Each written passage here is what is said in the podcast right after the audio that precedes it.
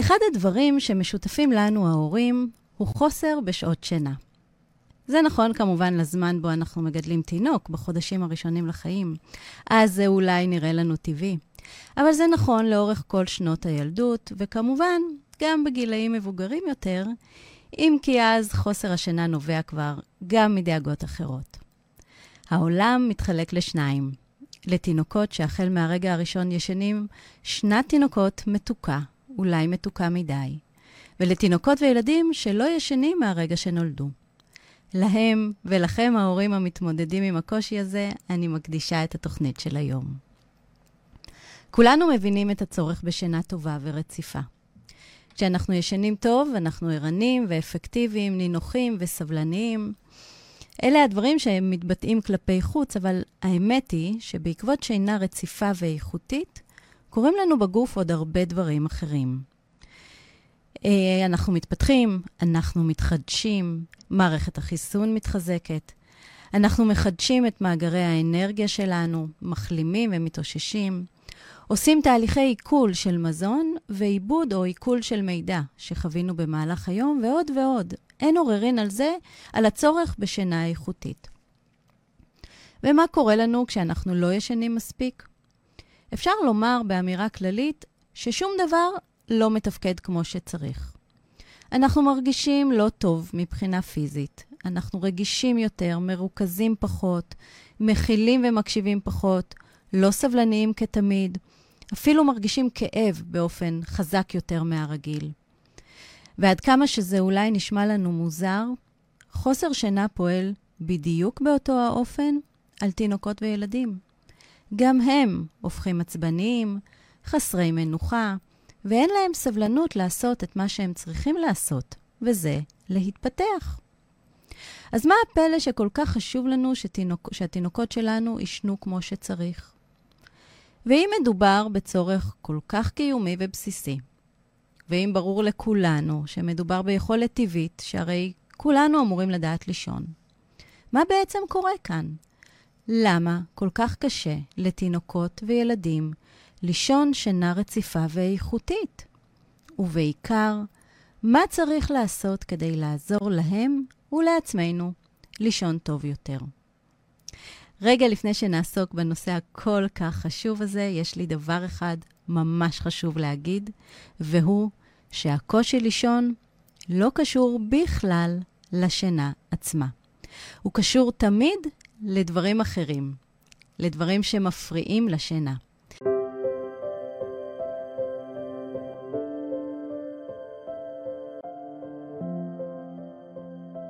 היי, אני טל קבסה, מייסדת הגישה לרפואה הוליסטית לילדים, ואתם מאזינים למדברים ילדים, הפודקאסט העוסק בקשר שבין תהליכי ההתפתחות של התינוק והילד ותפקודי היומיום. עד גיל שנתיים בונה התינוק תשתיות המכינות אותו לחיים, אלא שהאופן בו הוא בונה אותן ישפיע על התפקוד שלו לא רק בשנים הראשונות, אלא גם בחייו הבוגרים, ולנו יש אפשרות להשפיע עליהן. ככל שנבסס את התשתיות בצורה הנכונה, ככל שנאתר קשיים מוקדם וניתן להם מענה, כך נבטיח לילדים שלנו עתיד מלא מימוש. הפודקאסט הזה מוקדש לכם ההורים, להנגיש לכם מידע ולהציע כלים באמצעותם תוכלו להשפיע על עתיד הילדים שלכם. מדברים ילדים, אנחנו מתחילים.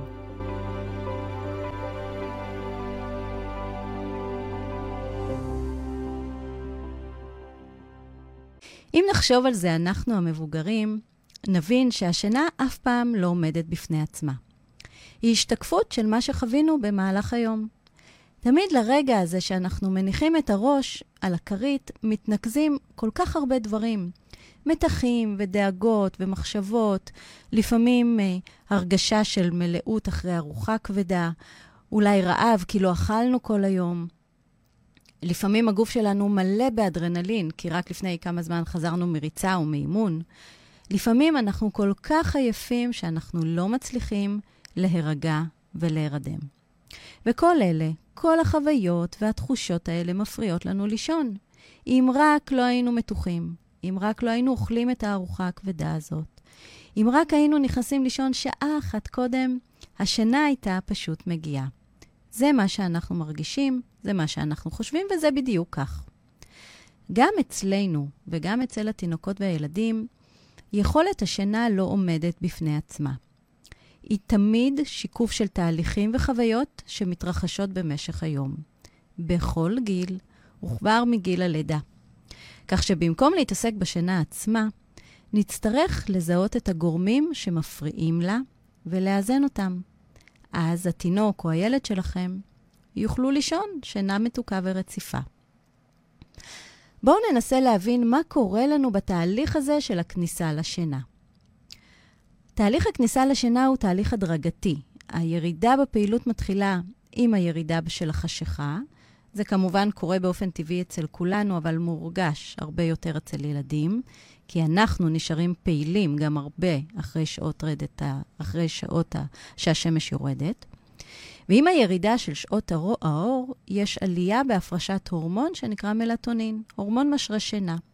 יש ירידה ברמה של אה, הורמוני הסטרס, הורמוני העוררות. כך שבאופן טבעי, לאט-לאט, הגוף מתחיל להוריד את עוצמת הפעילות, את הקצב, ומתחיל להכין את עצמו להתכנסות לקראת השינה.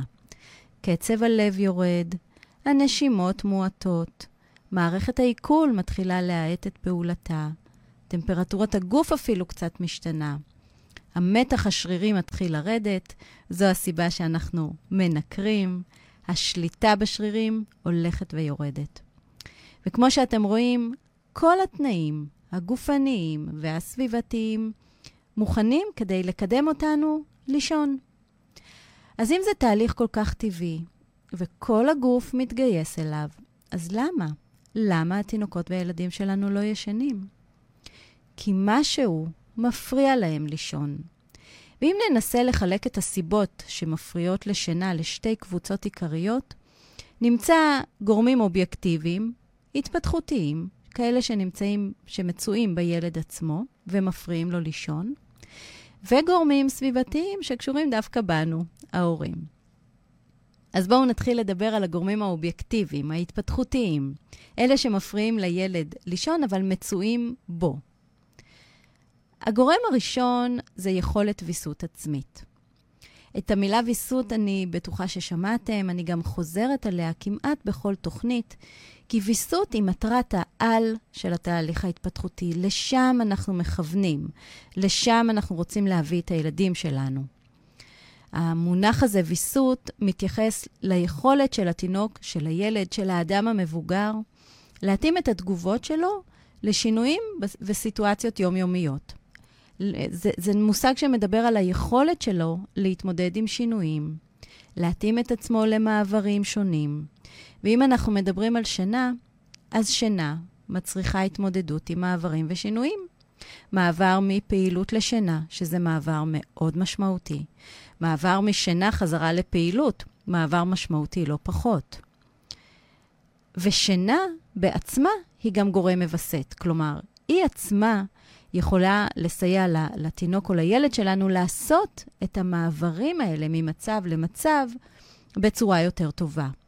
כאשר אנחנו, המבוגרים, חווים חסך בשינה, אנחנו הופכים להיות חסרי מנוחה ועצבניים, תוקפניים, רגישים. ואז כשאנחנו מזהים את תחושת העייפות, הרבה פעמים אנחנו מרגישים שאנחנו רוצים לעצום את העיניים לחצי שעה 40 דקות. אפילו לא לישון, רק לעצום רגע את העיניים, להוריד את הפעילות.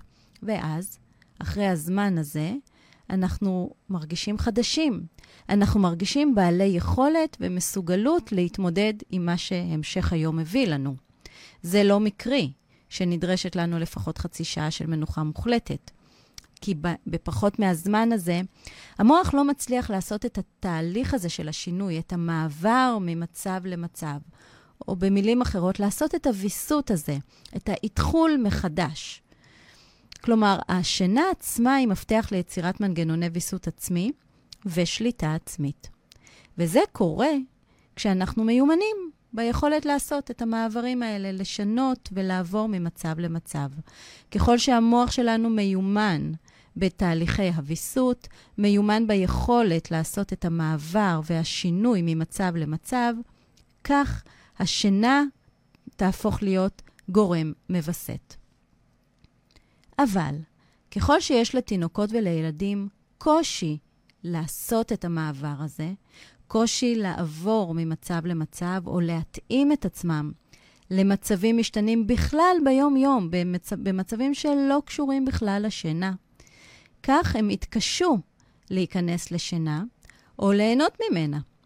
זאת אומרת, למשוך אותה לאורך זמן. כלומר, ה- היכולת שלהם להרגיש את אותו ריס, את, את אותו איתחול מחדש, הריסטארט הזה, כמו שאנחנו עושים במחשב, ולצאת ממנו פרשים, היא פחות טובה אצלהם. היכולת של תינוקות וילדים להיכנס לשינה רציפה ואיכותית תהיה תלויה בראש ובראשונה ביכולת שלהם לעשות תהליך של ויסות. ויסות, אני חוזרת, לעבור ממצב למצב.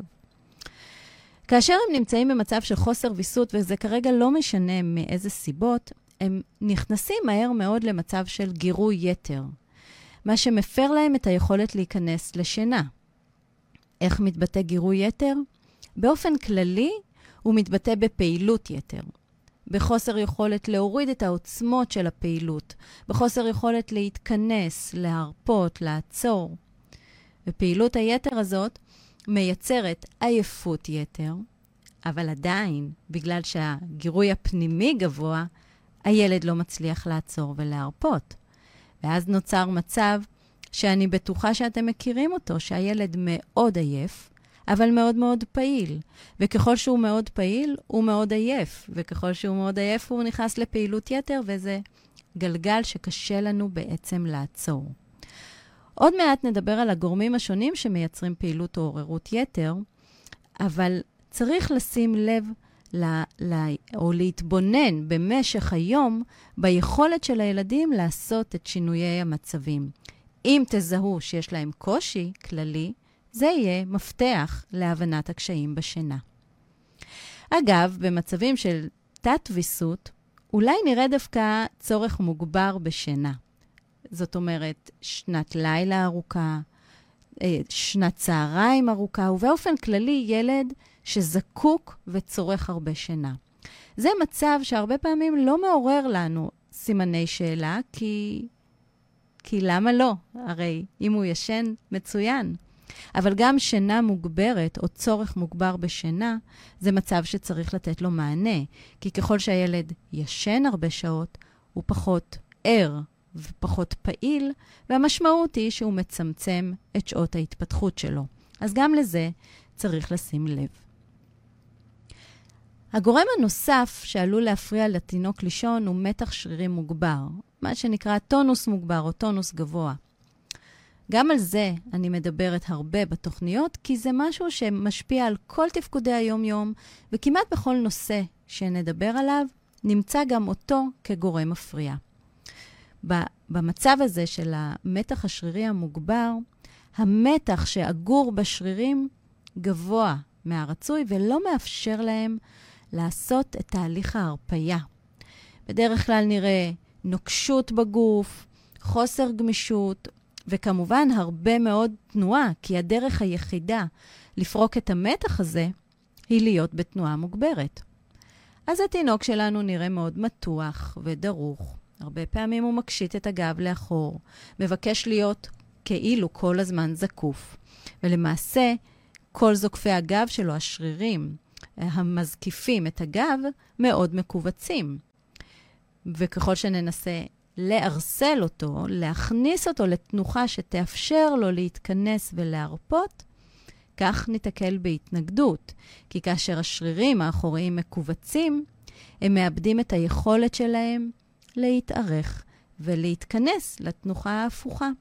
זו הסיבה, אחת הסיבות לכך, שכל כך חשוב לנו בתהליך ההתפתחותי ל- ל- ליצור מצב שיש מתח מאוזן בין השרירים הקדמיים לשרירים האחוריים.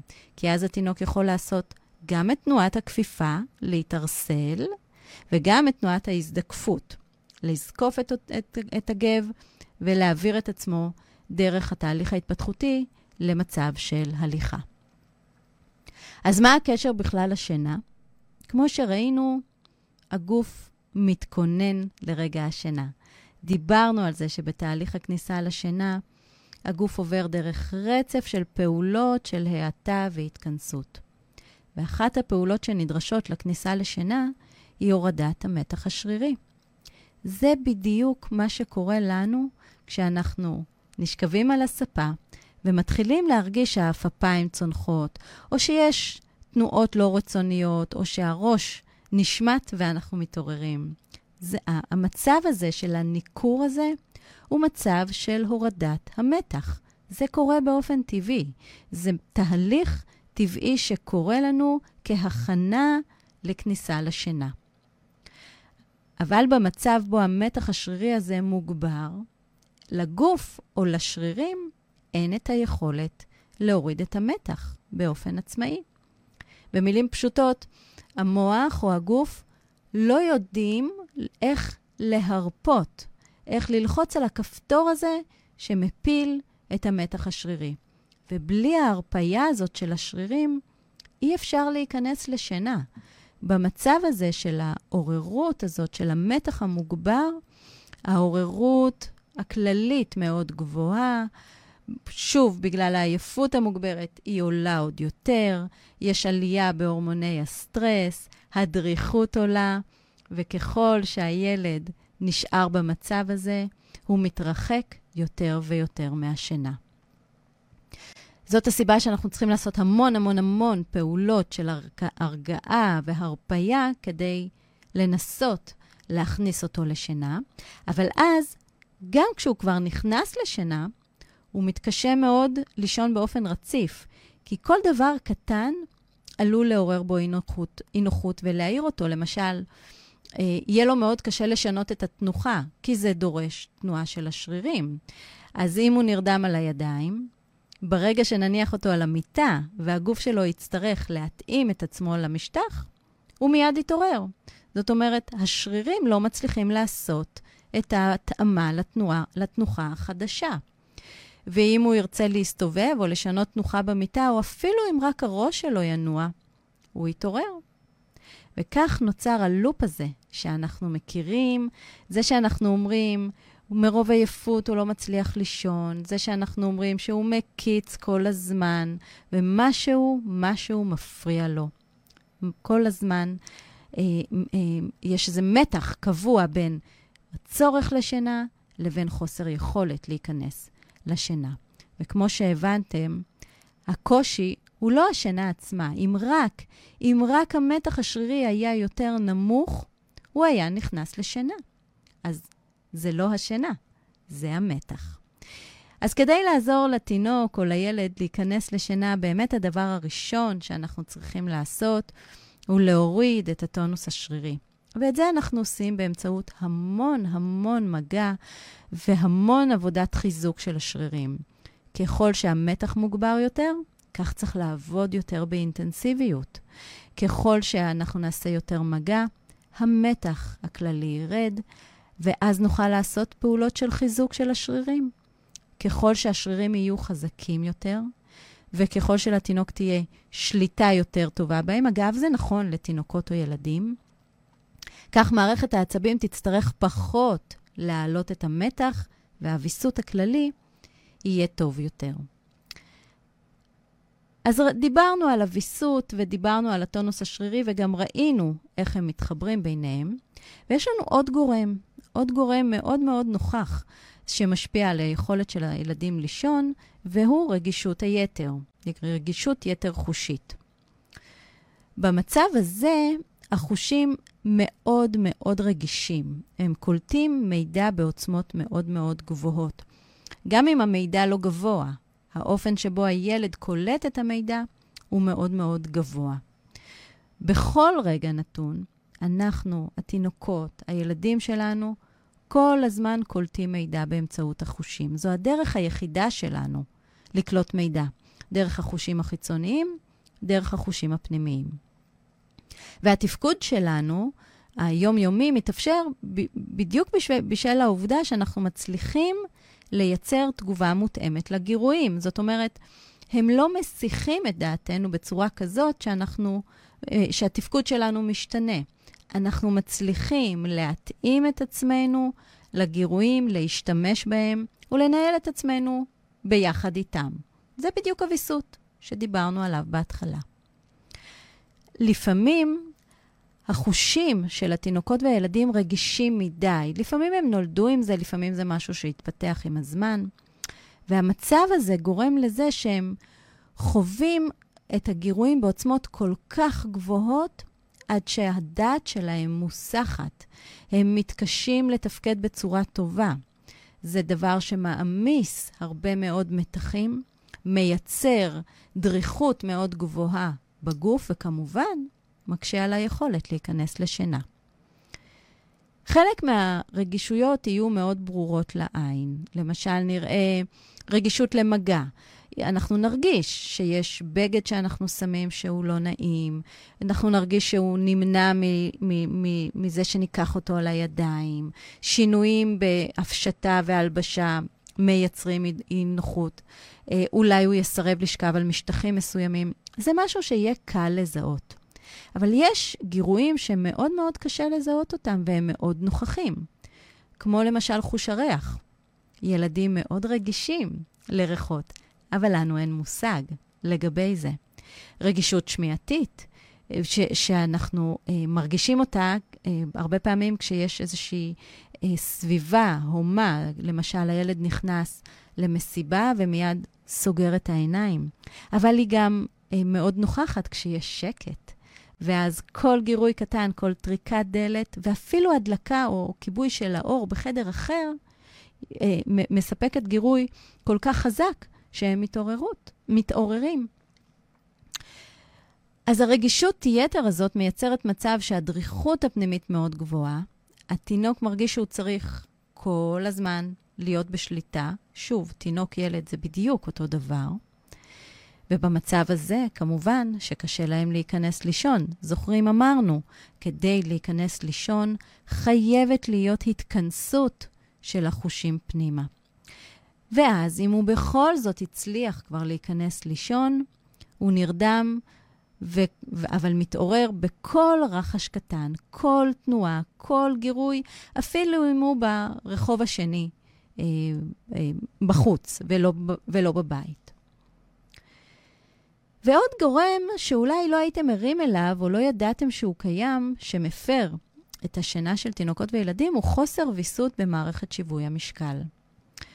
גם מערכת הש... שיווי המשקל היא חוש, היא אחד מהחושים שהילד מתמודד איתם בתהליך הזה של הוויסות. זה חוש פנימי שפועל כדי לאזן את תנועת הגוף בכל שינוי של מנח הראש במרחב. ובמצב שבו המערכת הזאת אה, חסרה, זאת אומרת בתת גירוי, הילד לא מספיק מרגיש אותה, ולכן הוא צריך תנועה מאוד מאוד מוגברת. יש לו צורך מוגבר וחיפוש מוגבר אחר תנועה כדי להרגיש את השליטה בגוף. אז אם אנחנו מדברים על תהליך ההרדמה, זה בדיוק המצב שבו אתם מוצאים את עצמכם קופצים הרבה מאוד זמן על הכדור, אה, מנענעים, יוצאים החוצה אה, עם העגלה, מס, אה, עוברים מגירוי כזה או אחר. בעצם מה שאתם עושים זה מספקים לילדים הרבה מאוד תנועה במטרה להרגיע אותם. כי ברגע שיהיה ויסות למערכת, הילד יוכל להיכנס לשינה. אגב, אלה תינוקות שמאוד מאוד מאוד נהנים משינה בזמן נסיעה. שמים אותם באוטו והם נרדמים, בכל גיל. אז הילד נרדם כל עוד אנחנו מספקים לו את התנועה, אבל ברגע שהפסקנו, מערכת שיווי המשקל מרגישה שוב את החוסר, והילד מתעורר וצריך את אותו גירוי כל הזמן. לפעמים יש מצב שבו מערכת שיווי המשקל מגורה מדי, זאת אומרת, היא, היא רגישה מאוד, ואז אנחנו נראה שיש רגישות לכל תנועה. זאת אומרת, כל עוד אין תזוזה, הילד ישן. אבל ברגע שמשהו משתנה בגוף, יש שינוי במנח הראש, יש שינוי תנוחתי, הילד מתעורר. כמובן שקל כל כך לפספס את זה, כי אנחנו לא באמת מבינים מה קדם להתעוררות הזאת. אה, אחד מסימני המפתח במצב הזה הוא חוסר אה, רגיעה שתינוקות נכנסים אליו כשאנחנו מכניסים אותם לאוטו, כי יש כל הזמן תנועה שוטפת. אם הילד ער, יש המון תנועה בגוף, יש גם המון תנועה בעיניים, שמדרבנת עוד יותר את הרגישות הזאת, מה שהופך אותו לחסר אה, נינוחות. אגב, כדי לתת מענה למצב הזה, לא צריך, לא, צריך רק לספק את התנועה בכניסה לשינה, צריך לווסת את מערכת שיווי המשקל מחוץ לזירת השינה ולהביא את הילד למצב השינה במצב יותר מאוזן, ועוד מעט נדבר על זה. אז אני בטוחה שבנקודה הזאת אתם שואלים את עצמכם, רגע, רגע, מה לגבי רעב? מה לגבי אוכל? אז אכן, נושא ההאכלה קשור מאוד לנושא השינה. הוא קשור גם לתינוק וגם אלינו ההורים. הרי אנחנו יודעים שכאשר אנחנו מרגישים רעב, אנחנו ממש לא יכולים לישון, וכך גם התינוקות והילדים שלנו. אבל מה באמת הקשר בין האכלות לשינה? בואו נצא מתוך נקודת הנחה שכאשר מדובר בתינוקות רכים וקטנטנים, בחודשי החיים הראשונים, הם אכן אמורים לאכול בלילה כל שעתיים-שלוש, ובין האכלות הם אמורים לישון. אם הם בכל זאת לא ישנים, צריך למצוא את אותו גורם שמפריע להם לישון, הרי הם אכלו. ודאי נמצא אחד או יותר מהגורמים ששוחחנו עליהם קודם. כלומר, גם כשאנחנו מדברים על תינוקות קטנטנים, אנחנו אמורים להיות מסוגלים להפריד בין זמני האכלה לזמני שינה. בין תחושות של רעב לבין גורמים אחרים שמקשים על התינוק לישון. ודאי כשמדובר בילדים גדולים יותר. כי הרי לא באמת סביר להניח שהתינוק או הילד שלנו כל הזמן רעב. קיבה של תינוק כל כך כל כך קטנה, אין סיכוי שהוא כל הזמן רעב, גם קיבה של ילד. אז ודאי אם הוא אכל רגע לפני ורגע אחרי. וגם אם הצענו לו אוכל והוא אוכל, זה עדיין לא אומר שהוא רעב, מיד נדבר על זה. ובכל זאת, אנחנו מוצאים את עצמנו מאכילים או מציעים לילדים שלנו לאכול בתדירות גבוהה ב- בלילות. ויש לנו תחושה שהם זקוקים לזה. למה זה קורה? האכלות תכופות מספקות מענה כמובן לתחושת רעב, אבל גם לצורך בהרגעה או כמענה לעייפות ולרצון הזה להירדם.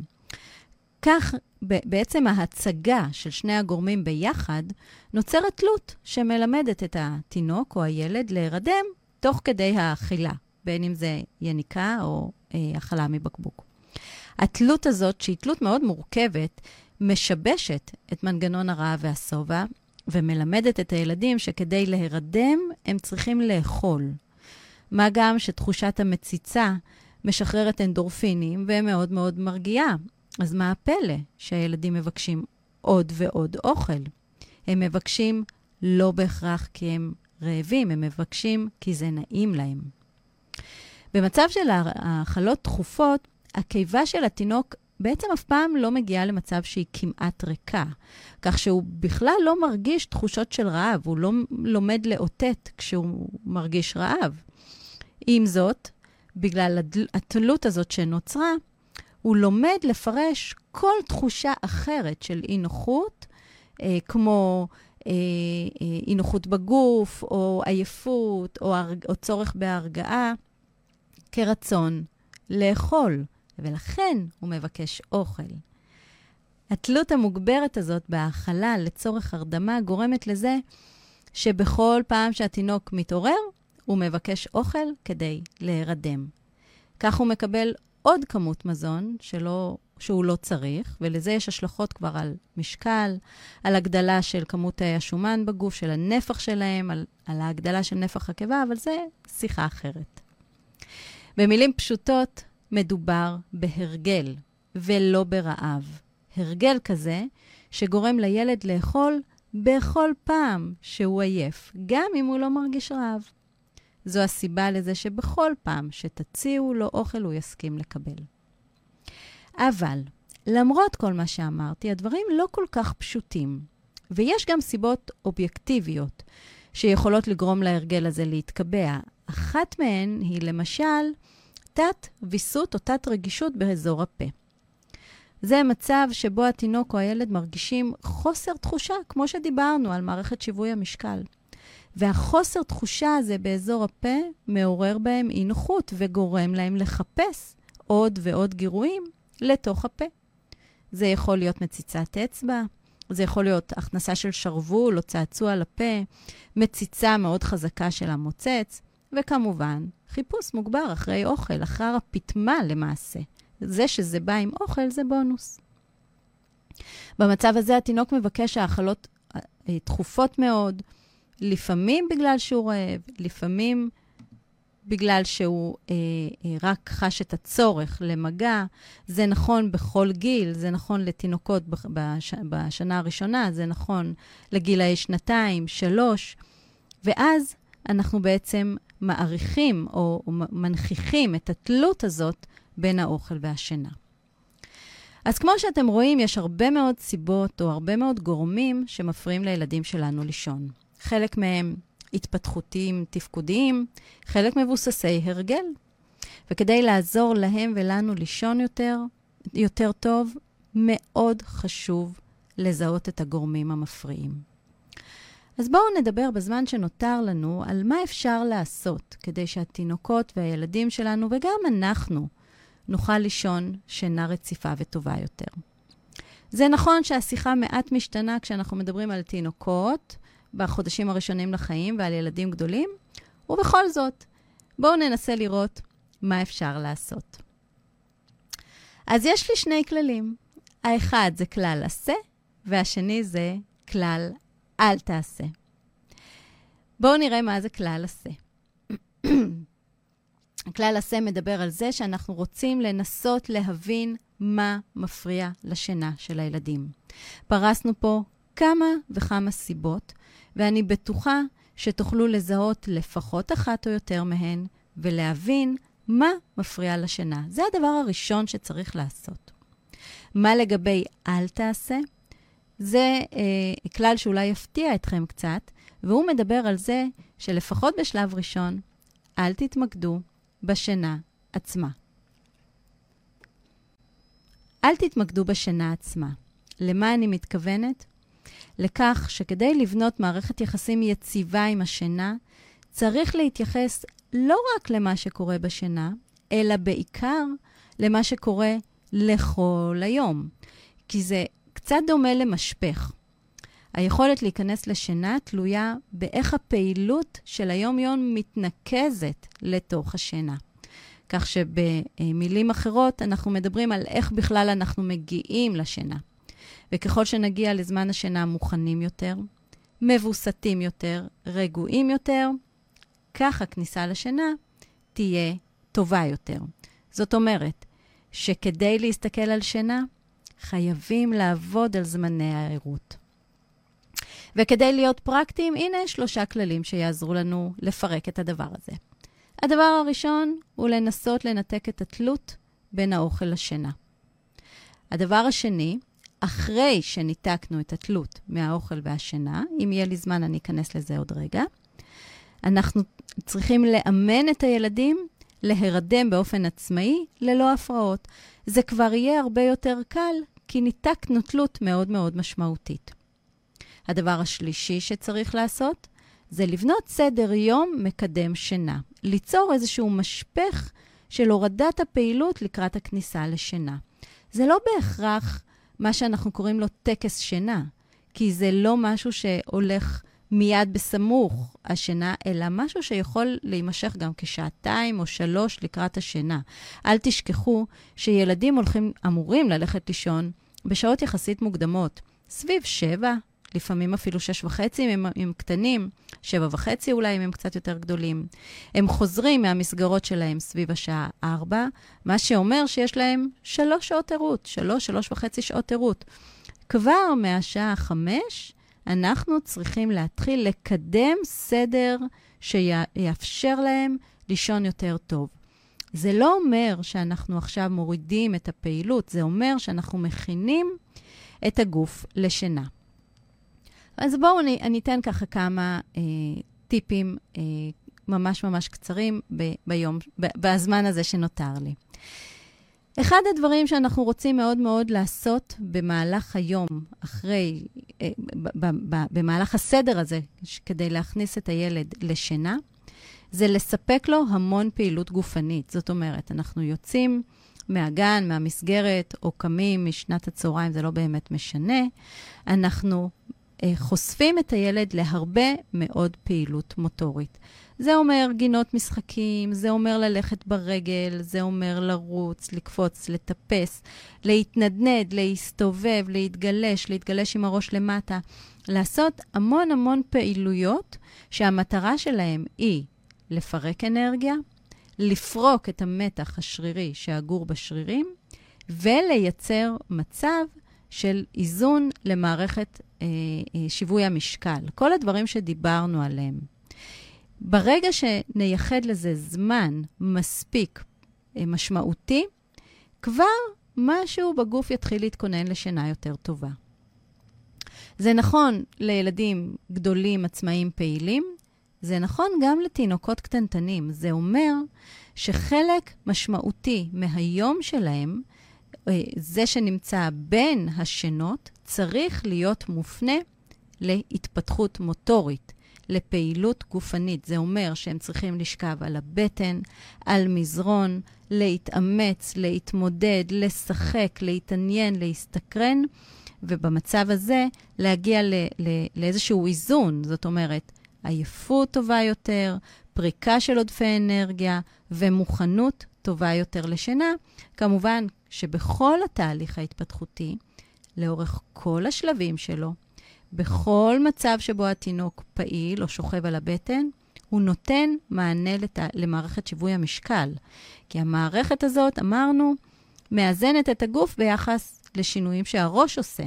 אז מספיק שהוא שוכב על הבטן ומניע את הראש מצד לצד, הוא כבר מספק גירוי למערכת שיווי המשקל.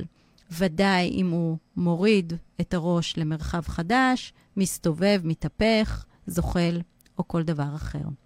אז לפחות, לפחות, לפחות שעה של פעילות גופנית משמעותית, אינטנסיבית. אחר כך אפשר להתחיל לעשות פעולות שמקדמות את המנוחה, את ההרפייה. אם זה אה, אה, אה, אה, ארוחת ערב, או אם עדיין לא הגיע זמן ארוחת הערב, לייחד פרק זמן משמעותי לעיסוי, למגע, להרפייה, למנוחה, מנוחה של הגוף, מנוחה של, של המחשבות. משם ארוחת ערב, אולי מקלחת חמימה, איזשהו סל של פעילויות שהמטרה שלהם הוא לעזור לגוף לשמור את המצב הזה של המנוחה, ומשם חזרה לשינה. זהו, חברים, נגמר לי הזמן, יש לי עוד המון מה להגיד, אולי נמשיך בתוכנית הבאה. אה, אבל יום שישי היום, ואם בא לכם כבר בשבוע הבא להתחיל לישון יותר טוב, אתם מוזמנים לנצל את הסוף שבוע הזה וכבר להתחיל לעשות תהליך. ועד כמה שזה נשמע אולי מאיים או מלחיץ, תופתעו לגלות ששינויים, השינויים האלה שתעשו, הם נטמעים בצורה מהירה יחסית, אם אנחנו מבינים בצורה טובה את התמונה בשלמותה. אם אנחנו מזהים את הגורמים שמפריעים לשינה ונותנים להם מענה, גם אתם, גם התינוקות וגם הילדים תוכלו לישון שינה רציפה, מלאה ומתוקה יותר. וכמו תמיד, תוכלו להמשיך להתייעץ איתי, לשאול ולשתף בקהילה שלנו, הורים לומדים בפייסבוק. אנחנו ניפגש כאן ביום שישי הבא עם עוד תוכנית מרתקת של מדברים ילדים. סוף שבוע רגוע ומנוחה טובה לגוף ולנפש. להתראות.